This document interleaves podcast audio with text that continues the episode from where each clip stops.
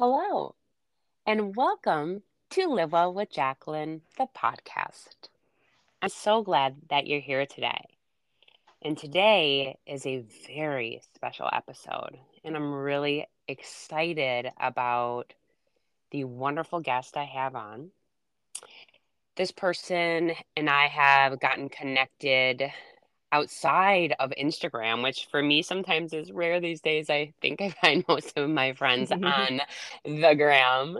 Um, but this lovely human I actually got to meet in real life, and we actually stayed in touch by Instagram, and our internet relationship has deepened because I shared my personal story of explant. And this woman has a diagnosis of her own that I'm going to let her talk about and share today. So, being able to chat boobies um, is something that we have bonded over this past year. And um, that's why we're actually here to share with you today. Because if you can't find somebody to talk to, uh, I want you to know that not only myself, but my guest are both a safe space for you. So, without further ado, I would like to introduce my friend Stephanie Taylor. Stephanie, Hello. welcome to the podcast. Thank you. I'm so Um, glad you're here. Why don't you tell us a little bit about yourself, how you and I met, actually? Sure. Um, so I am um, an accountant who works for private schools in the Boston area. I grew up in Vermont, and my sister and I both live in the area, and she actually connected me to Jacqueline through their Beautycounter business. And um, so I started following Jacqueline and then sort of got, you know, into her explant journey uh, right before my breast cancer diagnosis in September. And um, I felt like it was one of the first safe spaces that I had to go to to, to talk about this. Um, just because like people are weird talking about boobs and um, you know, it's like a lot of faux pas around it. And so this was like a really safe space. And I think also um, when we start talking about like risk factor and things, like I'd sort of like connected with Jacqueline um, because I have similar fitness interests, similar diet interests, um, similar like other like lifestyle choices I've made that are, you know, I connected with her on that. And, you know, here I am even after all of those things with a diagnosis. And so it was just a really safe space for me to kind of say, what the fuck? And another place to say that. Um, anyway, so that that's where we are. And so I was um, diagnosed on September 14th. I found a lump uh, on my own in July, and um, I I literally was like putting my kids to bed, and like grabbed a sip of water, scratched a random itch on my breast, and thought, what the heck is that? And you know, did like a full exam, and I'm pretty. I'd been pretty good about doing my own self exams um, because of family history, and had been really on top of that. Um, but, you know, 10 years ago, I'd felt a lump and went into the doctor, and they said, by the time we got to imaging, it was probably just a cyst, it was gone. And so they said, you know, if this ever happens again and you feel something, wait a cycle, see if it changes, and then call. So that's essentially what I did. But I am very busy in the summer and had felt this lump in July. And at some point in August, I was like, oh, shoot, has it been a month? And I, you know, felt again and it was still there. So I called and they saw me the next day. And shortly thereafter, I was having a mammogram. And then the same day I had the mammogram, they immediately moved me into another room and did a biopsy 10 minutes later. And I had a diagnosis in a few days. So I want to um, actually pause you right there for a yeah. second because I think that this is actually really important. Um, can you share with the people how old you are?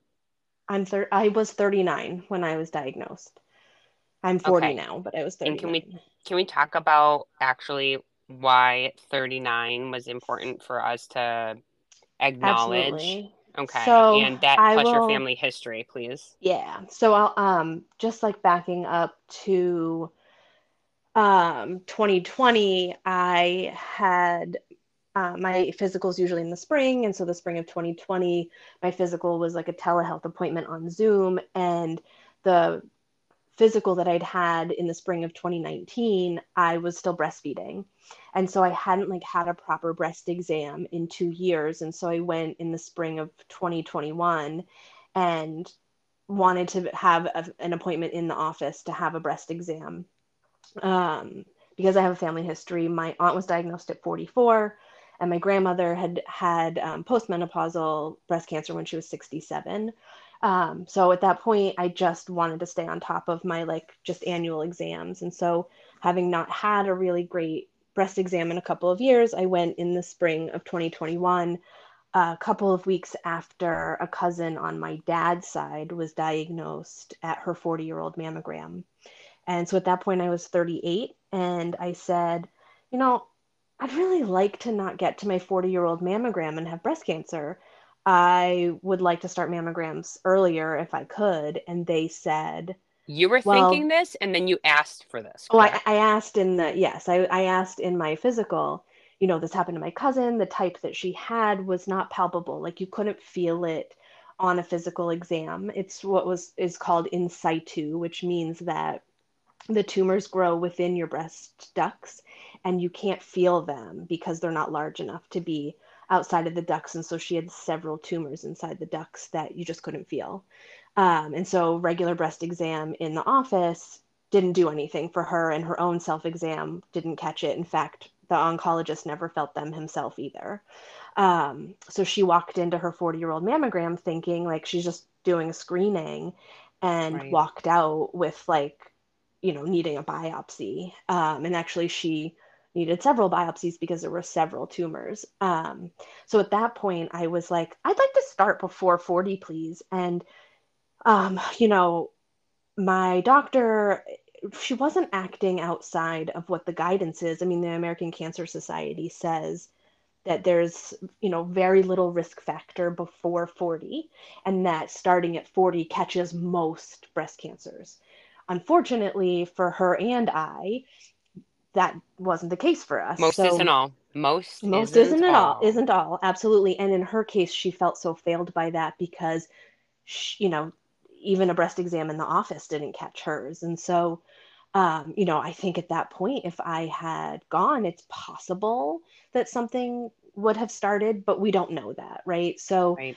They said you know your risk factor isn't any greater and so i think it's fine to wait until 40 um, so that was April 29th of 2021 and I felt the lump on July 11 of 2022 so like 14 months later. Um, so that made me very angry. Um, Rightfully so. but I but but I I don't think it's anyone's fault. It's just you know most isn't all um, but I work in an area where we deal with materiality every day right? Like I'm an accountant and we measure things on whether or not it's material or not and they think that's medicine too to an extent and so i get that but it's still frustrating. Um, one of the other things that i thought was really interesting about family history in like in that experience when i got to see my oncologist was all of your family history with breast cancer they really emphasize the your maternal history Correct. but according to my oncologist, it doesn't matter. It could be maternal or paternal. You get 23 chromosomes from each, right? Um, and so it, it does, both sides of the history does matter.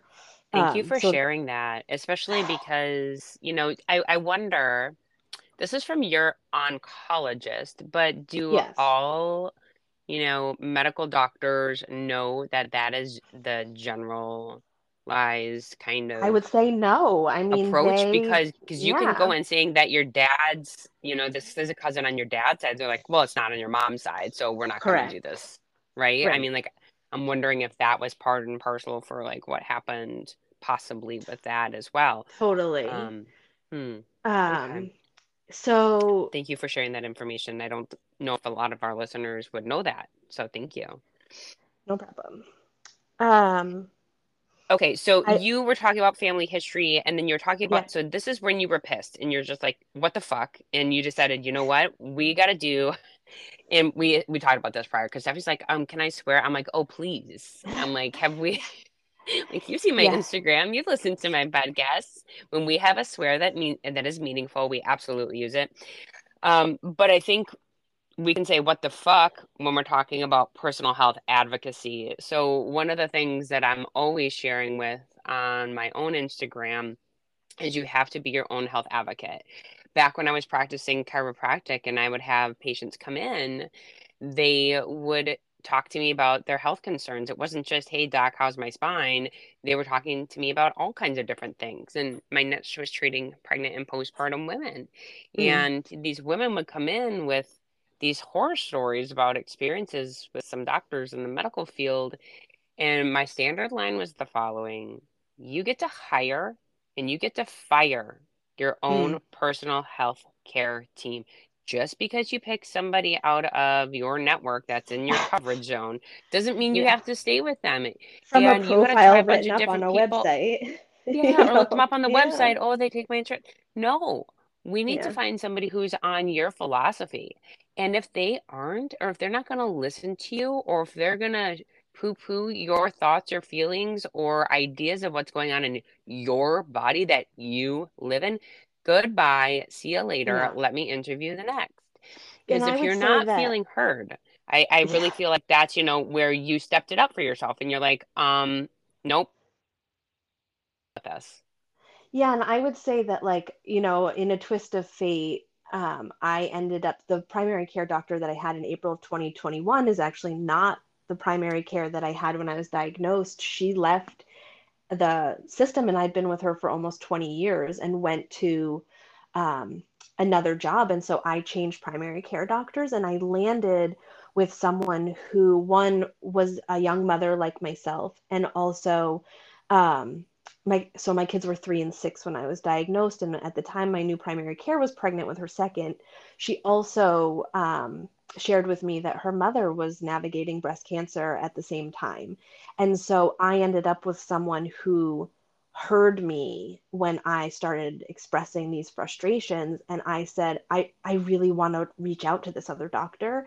I really think she needs to hear that this happened because will it ch- maybe make her think twice when someone says, I'd like a screening, right? Like mental health care is healthcare too, right? Like, you know, even if We it's not that all the every yeah like if it's not every year that you're doing it but like okay at 38 years old maybe let's with someone's anxiety about this and family history like get get a baseline right like find a reason even do an ultrasound if you don't want to subject them to radiation from a mammogram like there's just like like let's think outside the box in terms of like what's the right care for this person.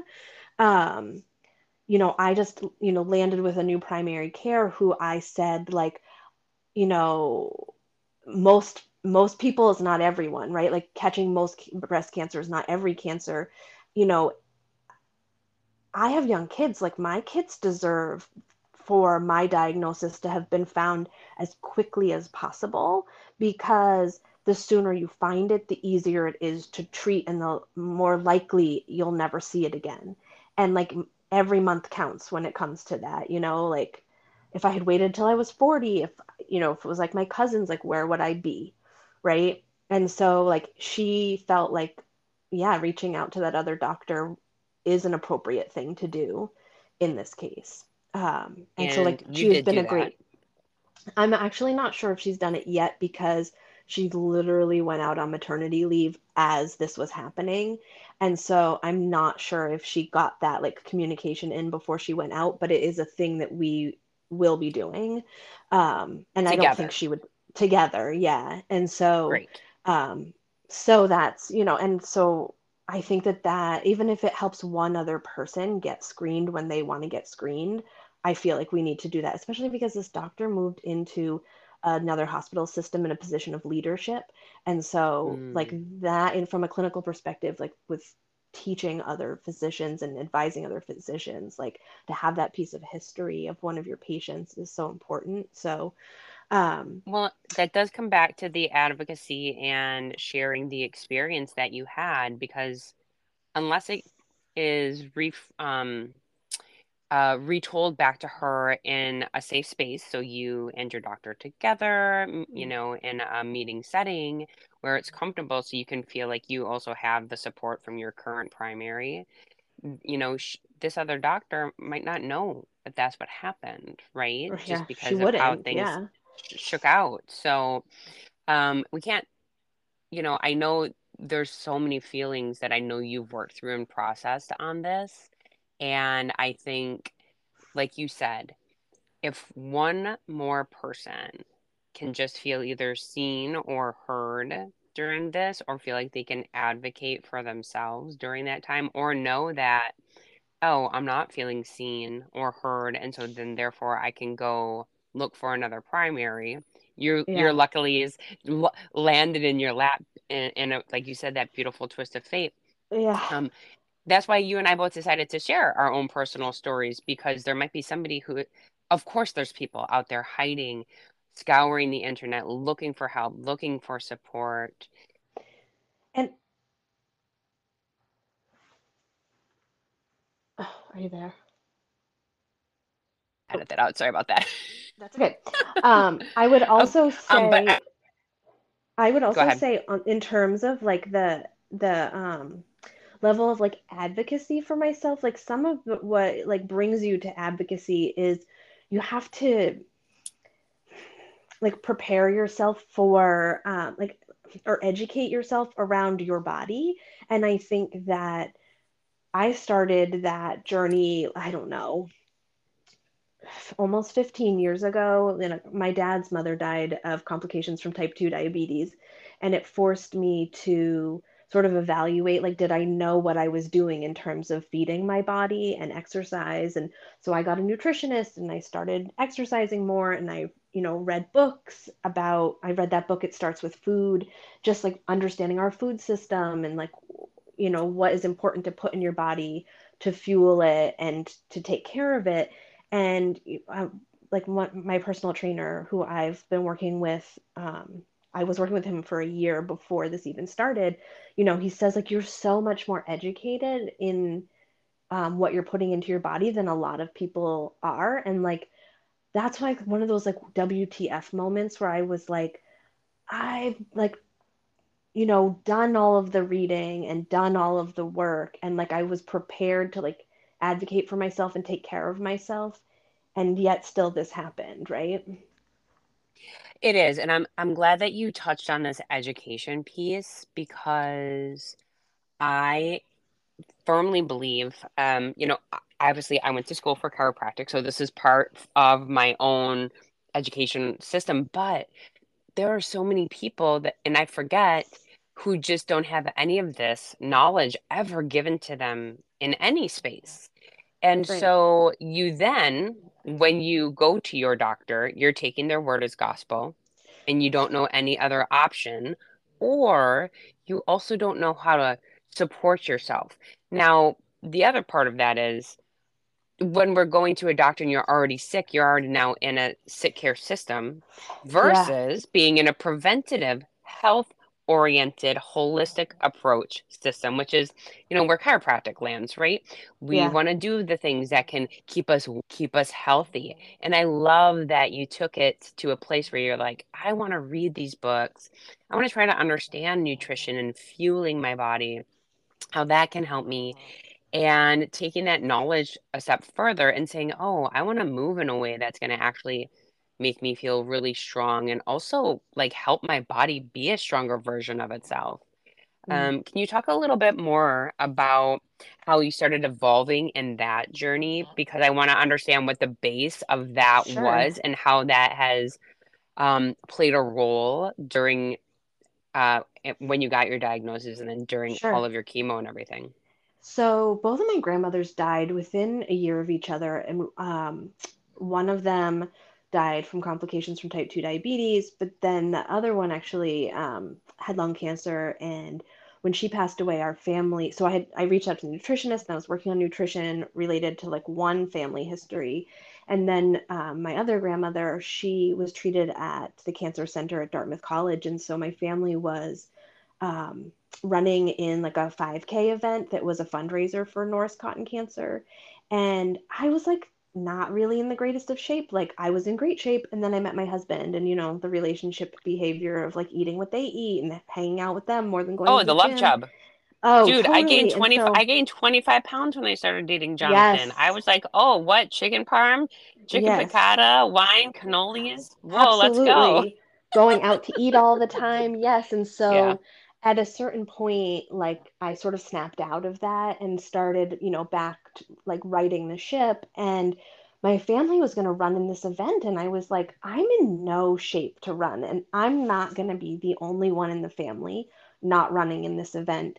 So on top of like the nutrition stuff, I downloaded the Couch to 5K app and started No, I love training that to you do did the that. Good for you. and it just got me going and we did that for a couple of years and i had previously done like strength training um, in college and like before i met my husband and so um, you know uh, one friday night my friend was over and we had like a flyer from like a fitness together that was like in the neighborhood and we were like we're gonna get fit and i was running this event that i was training for and so i started strength training at the same time and it just sort of like went from there. And it like really built a foundation for me. Um, i started taking classes i started going to spin i was taking a trx class i was going to zumba like anything to move my body and really had this foundation and habit built so that when i got pregnant with my son um, i basically work worked out up until like about 38 weeks and i switched it up eventually like i went to like water aerobics and but i basically in the same ways that I've carried through my fitness through chemo, I did that with my pregnancies. Like whatever I could do, I was doing it to just move. And then, Well, and I love that. Let's let's hang on to that for a mm, second because you know on my Instagram, I always talk about where's the pockets? How can we mm, pivot our workouts? How can we focus on movement for mental health? Or hey, I'm not doing a dumbbell today or barbell today, but I'm going to do dumbbells instead. Or you know what? My body just needs yoga, or I need to go out for a walk and get some sunshine in my eyeballs. We always talk about mm, where is the ability to be able to take care of yourself and you know paying attention to your energies and so you did a really fabulous job saying hey like just because i'm pregnant doesn't mean i can't do this so i'm going to do this but when my body changes enough i also know it's okay for me to shift to do this and not mm-hmm, feel badly about that because i used to be able to do blah i think a lot of women get stuck in that space too and can look in rear views and instead say, hey, uh, what can my body do right now? And what yeah. feels good for it, right? Mm. Yeah, and I think that that's like a really hard, you know, I'm an accountant, right? So like debits and credits, everything balances, everything equals zero. For me, getting out of that headspace where everything has to be like an intense workout or everything has to be heavy or fast. Um, I've forced myself out of that mentality that like just getting up and doing something is moving the ship forward. Like it's a lifelong endeavor, not, you know, a sprint to the finish line.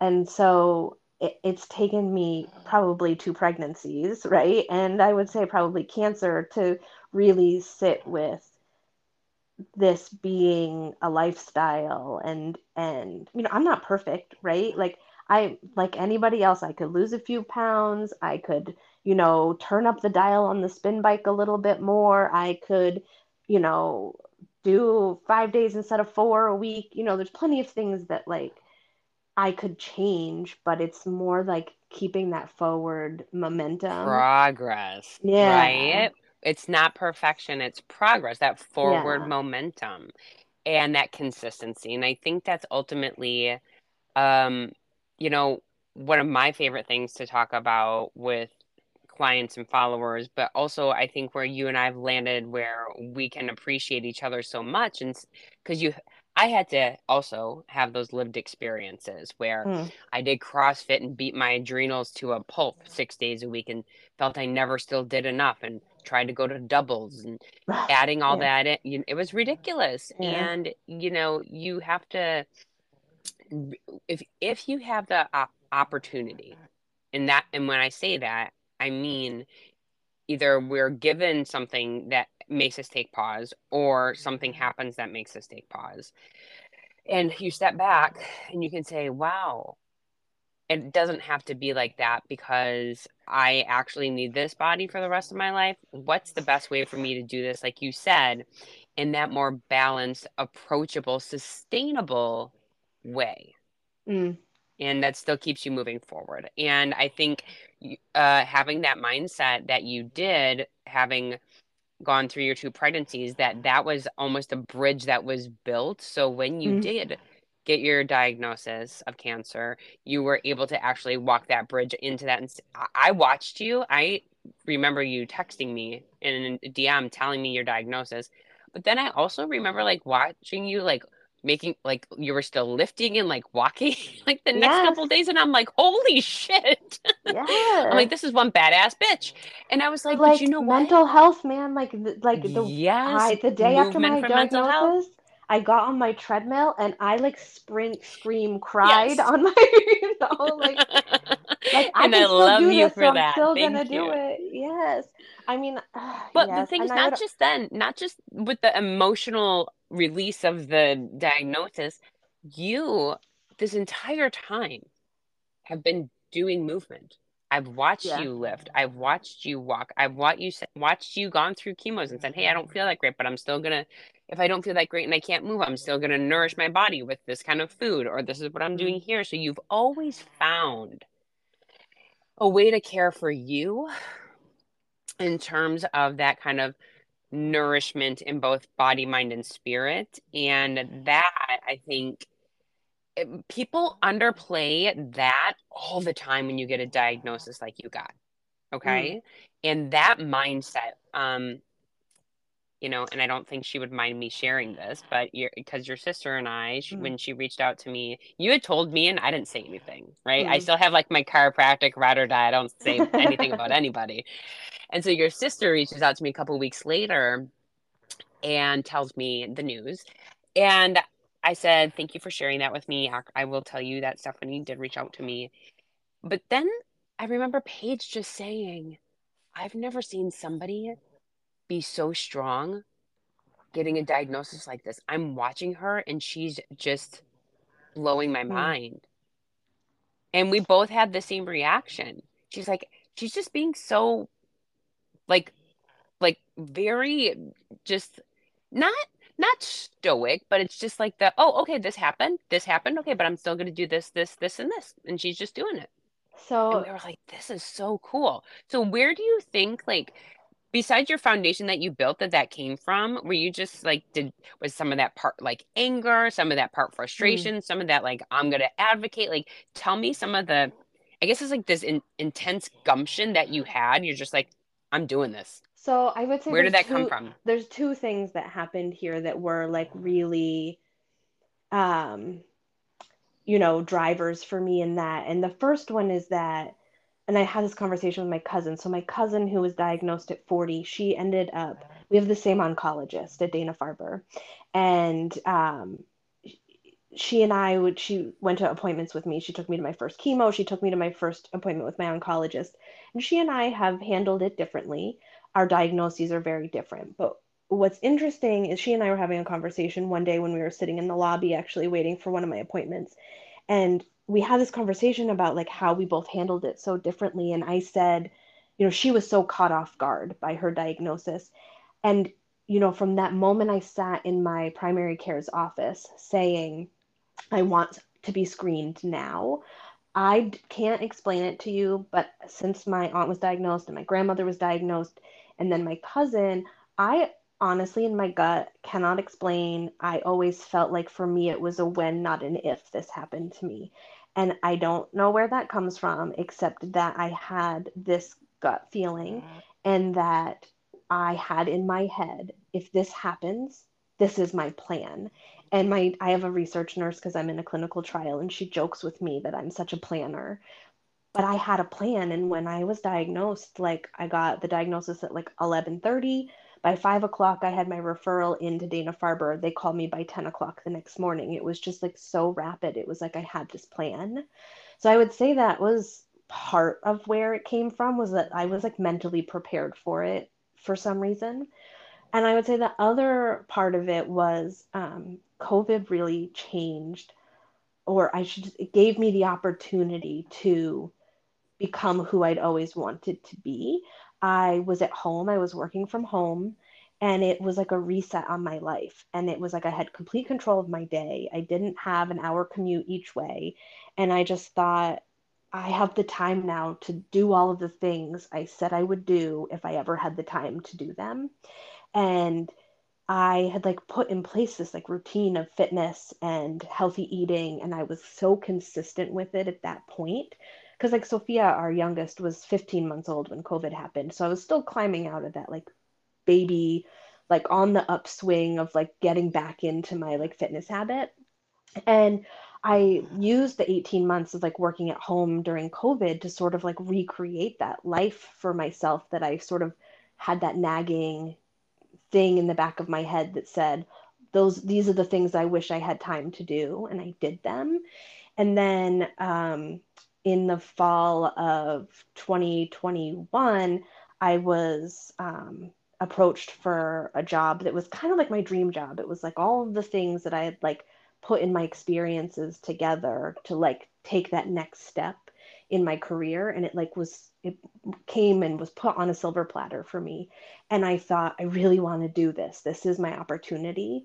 But i've created this amazing lifestyle for myself how do i continue with the things that i love doing and go back to like an in-person job with more responsibility and like how do i have all of the things and i sat down and made a plan i was getting up early I was, you know, food prepping when I had to. I was, you know, doing all of the things to make sure that I still could do the things that made me happy, read more books and move my body more.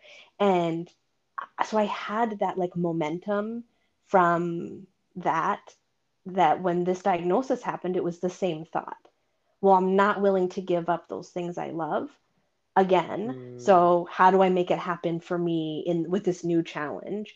and so i would say those are the two things that like just drove me through this like that's incredible i love that you definitely are just this incredibly strong woman who says all right i'm going to be shown this and this is what i'm going to do about it and i love how that that's just keeps continuously being built because you had this foundation that you created and you did it with you did it with a set of some of the most basic things that I always say are simple but not easy. Mm. Right? It's the nutrition, it's the food. Simple, not easy. But guess what? During COVID, very easy to eat at home. No more dinners mm-hmm. out. Mm-hmm. Right? And um, just working the system, right? Drink lots of yes. water, get lots of sleep, eat good food, move your body. Like those basics for me, like really carried me through all all of these things pregnancies infant cancer new job you know and i'm finding no one sat me down and said these are the things that you've got to do that's just sort of like the learning process that i've had over the years with things that i've read or people like you that i like you know i have this inkling and then you see someone else that says like this is really working for me and then you you know kind of incorporate those things into like what you try to find, you know, a system for yourself. Um, and then like seeing other people doing it and having success in those things sort of validates like, okay, they're doing it and I'm doing it and it's feeling good and it's working. And um, well, and that's the cool thing about the internet and the Instagrams. Mm-hmm is when you find the right people on there that resonate for you that are doing things in approach that's really balanced, that's mindful, that's not extreme. Mm. And you can talk about it and they show that it's working. They have social proof, they have lived experience. Um, yeah, I think that is where you can say, oh, you know what? I trust this person. Mm. I'm going to try mm-hmm. this for myself. Oh, wow. It turns out I enjoy this or I can tweak this a little bit and it's actually working really well for me. So that's perfect. Um, so I, you know, that's really fun to be able to continue to be connected, you and I both mm. that way. Mm-hmm. Um, I'd like to switch gears a little bit and talk about uh, your personal diagnosis and mm-hmm. the treatment options that you were yep. given and what you decided to go through. So I think this is definitely something I knew nothing about when I was diagnosed, but there's um, so there's different types of breast cancer. I have what's called invasive ductal carcinoma, which is about 80% of cases. It's the most common type and it's about like where your cancer starts. So it starts within the ducts, but it becomes invasive when it grows outside of the ducts. Um, there's other, my cousin I mentioned had what's called in situ, which means that it just grows within the ducts in like a string of tumors. And then there's like lobular, and um, that's just like it, it grows in the lobes. And so invasive ductal carcinoma then has um, like a, what's called a subvariant. And so you can have um, most people, so the majority of breast cancer is estrogen related or, or estrogen receptive, it's hormone related. Um, but there's estrogen and progesterone and what's called HER2 receptors in the cancer. And it's basically what the cancer uses to say, like, um, grow and divide. And in my case, uh, and then there's people who are triple negative, which means they don't have any of those. They're not estrogen, progesterone, or HER2 receptive. They don't know what drives the cancer or you can be triple positive and you can be all three of those things. I actually am um, hormone negative, so estrogen, progesterone negative, and HER2 positive. And HER2 is, um, and so uh, because you, some people usually have a combination of that. Um, to be strictly HER2 positive is only about 4% of cases, and it's actually more common in younger women. Um, and unfortunately, it's very aggressive. But fortunately, about 25 years ago, um, it, a cure was um, discovered or um, cre- created called Herceptin, which is a monoclonal antibody. And um, prior to that, basically, young women mostly um, were dying really quickly from um, what they didn't really know, like why it was. It was just a really rapidly dividing cancer and it spread, and chemo might slow it down, but chemo didn't stop it. And it, eventually, this amazing drug was discovered, and it basically has become curable now.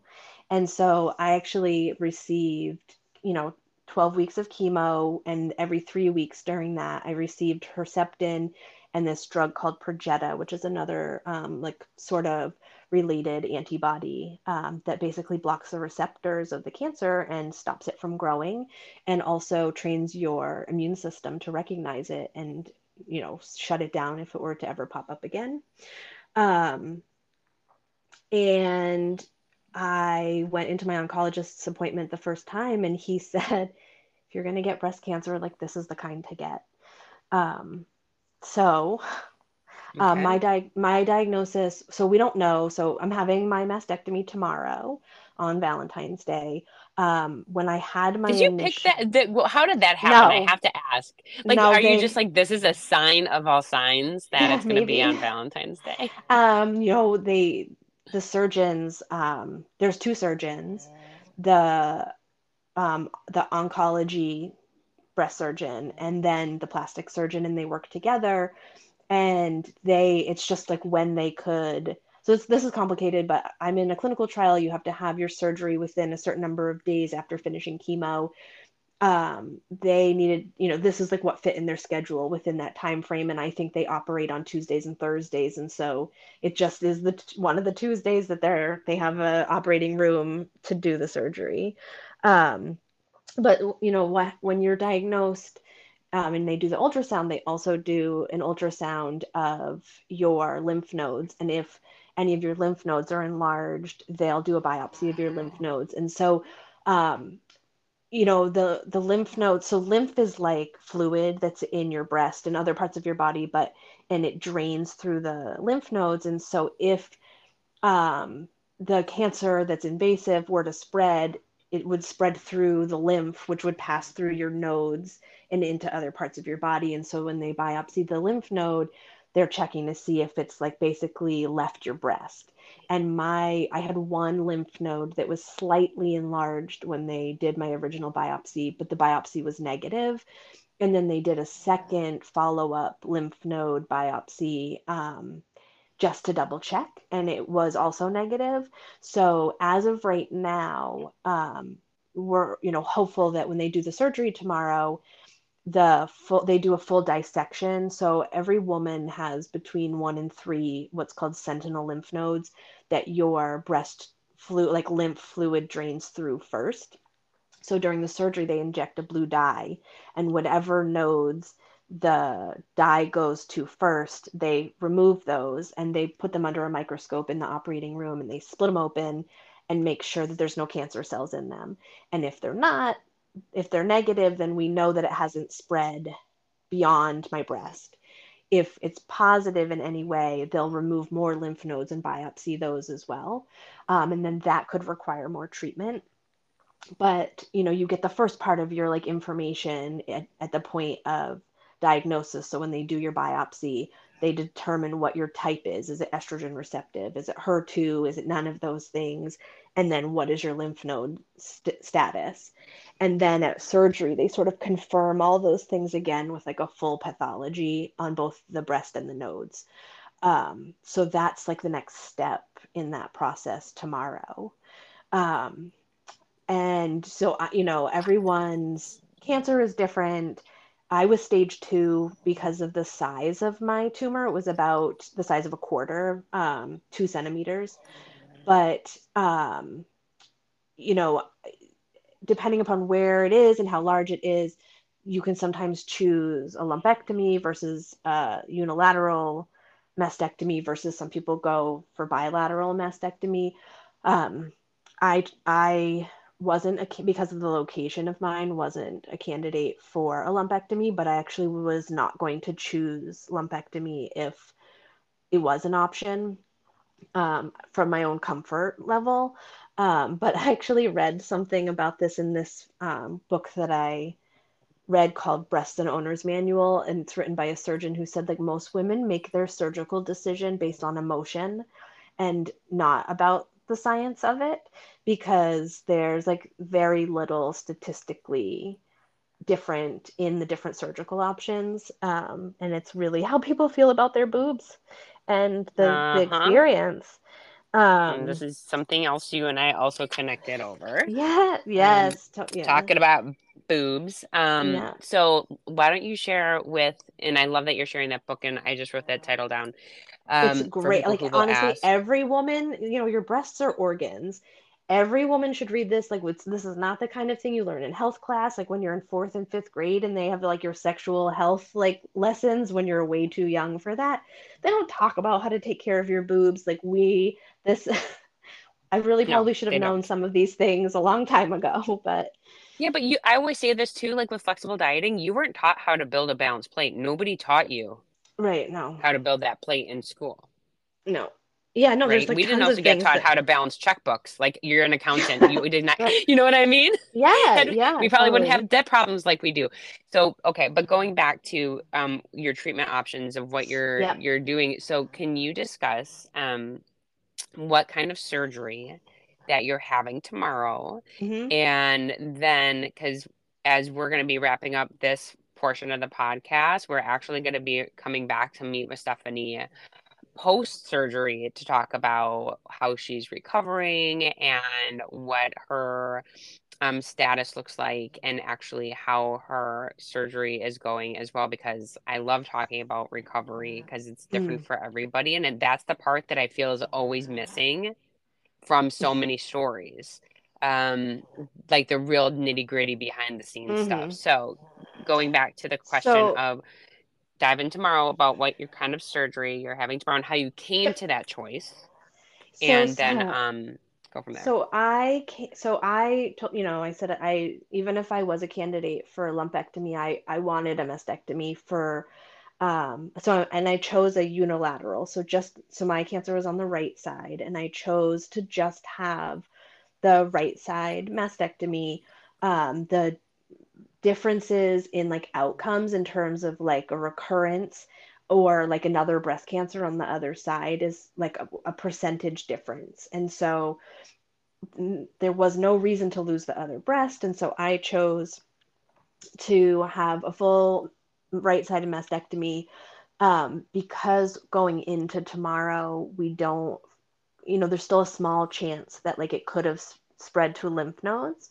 Um, my plastic surgeon felt more comfortable waiting to do reconstruction um, until after this surgery because I am choosing to do what's called a DIEP flap reconstruction, which basically takes fatty tissue from your stomach and it they remove like disconnect that tissue from the blood vessels and reattach that tissue in your in your chest like on your chest in your breast um, to the blood vessels in your chest so that you can keep your own tissue instead of having an implant. And you if there's a chance of having radiation you really don't want to radiate this like a lot some surgeons don't want to radiate this beautiful flap that they've just reconstructed um, from your fatty tissue. Also because like i don't probably have enough fatty tissue to like keep making boobs out of it. Like there's enough but you know probably not for a second round. So what they'll do tomorrow is you know remove the breast in like one specimen and place what's called an expander. And so basically it's like a partially inflated um, implant and they will place an expander and i'm having um, what's called skin sparing mastectomy. I'm not able to keep my nipple because um, when when I have my reconstruction, I'll also have a lift at the time, and because of my own anatomy, the nipple would not be in a normal place anymore, and so I will have a reconstructed nipple. Um, and so the, they will place the expander, and then after about two weeks post op, they'll start to fill it a little bit at a time with more saline until I'm at a place where I'm like comfortable. And then um, I'm probably going to have a reduction and a lift on the left side to match the reconstructed breast on the right. And that will happen in October. I was gonna say, when was that surgery gonna be? So that's gonna be October. So that's yeah. gonna be about six months. Yeah, they want to wait at least from this. Th- yeah, yep. they usually want to wait at least three, but that put me in the middle of the summer, and I just didn't want to do that to my family. Like, I want my kids to have a great summer, and it's my busy time at work. And honestly, the other reason why is I really want to ride in the Pan Mass Challenge with my oncologists, like, um, team this summer. And so, if I had surgery in the summer, I wouldn't be able to do that. So, I'm kind of really glad to to do it in October and also like because I'm considering a reduction I get to like kind of try on like another breast size before I commit to that surgery um, with the expander. So, um, you know, I, I'm I'm well. I think it's really great that you're advocating for yourself about that as well. So you're no again going back to that. You're not just saying, "Oh, my doctor said we have to do this, this, this, this, and this plan." You said, "Hey, I don't think I want to have an implant. I'd like to try to work with my own natural breast tissue what are my options? Mm-hmm. Turns out you have one of the best surgeons in the country to do your DIEP flap, which is incredible. And thank goodness, you know, we're very privileged to live where we do. Thank, yes. Um, people drive all over. You know, I drove to New Hampshire to have my explant surgeon, and people are like, "You drove three hours." I'm like, "Of course I did." Like, I will. I only want to go see the person who's gonna believe me do well, the person I mean? also the and person who believes you and also the person who does a lot of these, right? Like you don't yes. you want someone who specializes in the thing you need. Absolutely. And I think there's no harm in waiting for the recovery, right? Like it might feel like ages to you and you mm-hmm. don't know that until you get in there, but the time will go by. And I think it's really smart to be able to give your body that time to heal from the first surgery and mm. like you said kind of test drive a new smaller booby and see how yeah, she feels and see if that's what I, you want to commit to. I also have to give up like lifting heavy um, for a while after the DIEP flap because um, yeah you know what my surgeon said is like we're we're creating a stomach problem to fix a boob problem. They don't remove any of the muscle but they disturb the muscle in your abdomen when they the way that the tissue is woven into where the blood vessels are it it disturbs the muscles and weakens them and so your core is disturbed. And so i um you know want to go into my reconstruction surgery as physically fit and recovered from chemo and healthy as I possibly can so that like that surgery feels like you know to go from chemo to this surgery to the the reconstruction I would really like to give my body the time it needs to heal and rest so that each of those steps along the way I have the best outcomes. So, and mentally too, like it's exhaust this whole process is exhausting. So, you know, I'm looking forward to like sort of a break between cancer and the cosmetic reconstruction on the other side.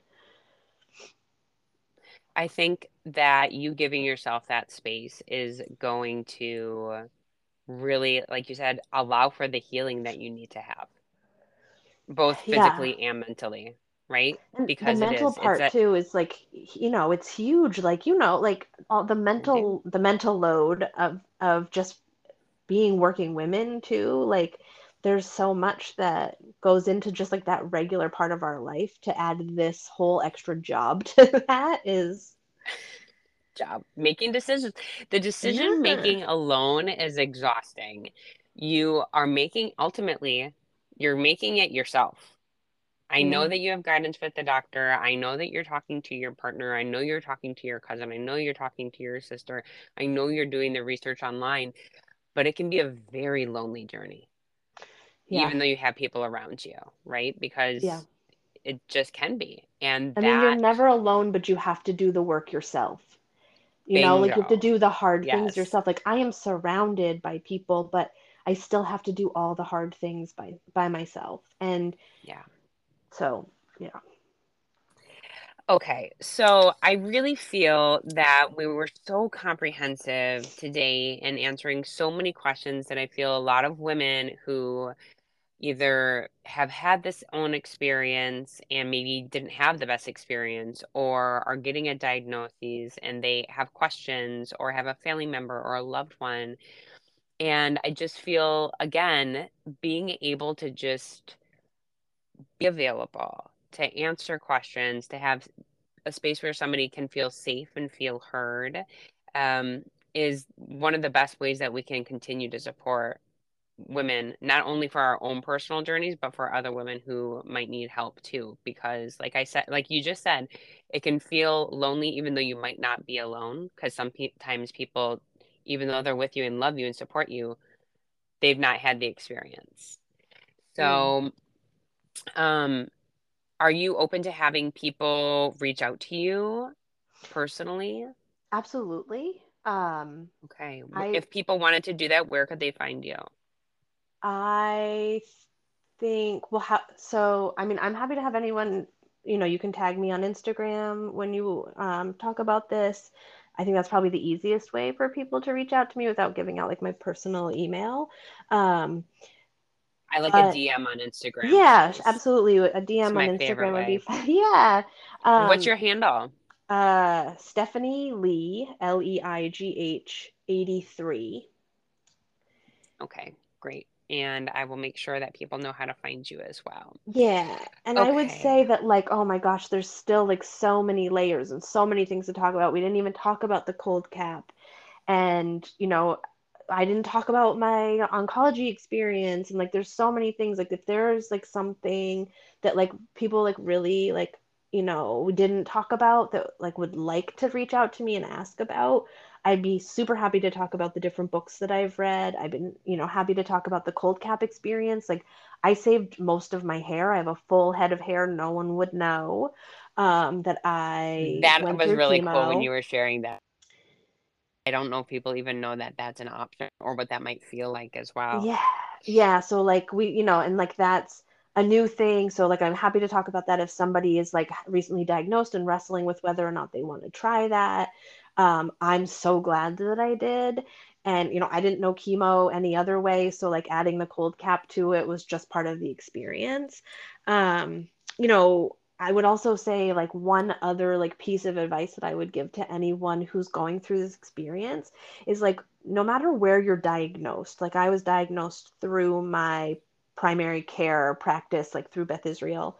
But no matter where you're diagnosed, like you have time to like take a pause for a day or two and see what you have for resources around you for people who specialize in this. And like if you're in the Boston area and you're a young woman, like there's literally specialists like at Dana-Farber who specialize in treating young women with breast cancer like under 40 like there are people who specialize like there's surgeons who spe- specialize in you know surgery that's like related to metastases in like different parts of your body like certain clinics offer cold capping and some don't like you have time to take a pause and find the right fit for you and like you should totally do that because it makes all the difference. Like my oncologist called me this morning and left me this wonderful message. Like, I'm just thinking about you and I'm looking forward to seeing you next week. And I know everything's going to go great tomorrow.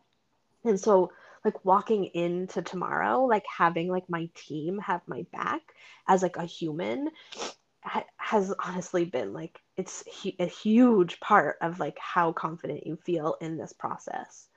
So I'm happy well, to you like. just said the magical word you said feeling confident yes. in this process and not just the process but confident in what your experience is going to be as you move through this next phase of your journey because you've done the work to build the healthcare team around you you've done the work to take care of your body and your mind going into this surgery and traveling all the way through chemo and then all forecasting out to what your next surgery is going to look like in October.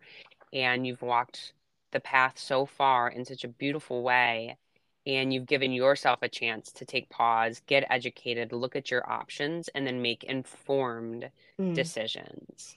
And and that's empowering. So And I would say um, last bit of advice like go pick up that book Breasts the Owner's Manual and like read about breast health and understand risk factors and understand like things that are preventative, but also like understanding your own history and what that means. Like there's so much that we just don't know about these body parts. And my mom talks about that as like a part of menopause too. Like no one tells you what to expect with that either. And you just really have to advocate for yourself like educate yourself as best as you can because like no one talks about women's health really they i mean it's just like such an unknown really well, only when there becomes a problem. Well, thank you. Like that system, like that reactionary system of like, yeah, okay, now you're sick. Let's let's figure now it what? out. Yeah. Exactly. Yes. Let's not do that. Oh, wow. Thank you. I'm going to make sure to put that book in the show notes. Yes. So people can have access to that too. And it will be tagged also um, when we post this up on Instagram. Stephanie, thank you so much for just peeling back the curtain sharing your own personal journey. I am going to be sending you the biggest energy pink blanket wrapped cozy tomorrow for you during your surgery, knowing that it's you're literally going to be in the best, most capable hands. Thank you. And let's fingers crossed for negative nodes and pathological complete response after surgery. That's right. And, you know, good vibes for that. So Okay. Well, thank you so much again for being on the podcast, and we'll talk to you soon. Thank you so much. Okay. Take care. Bye. Thank you. Bye.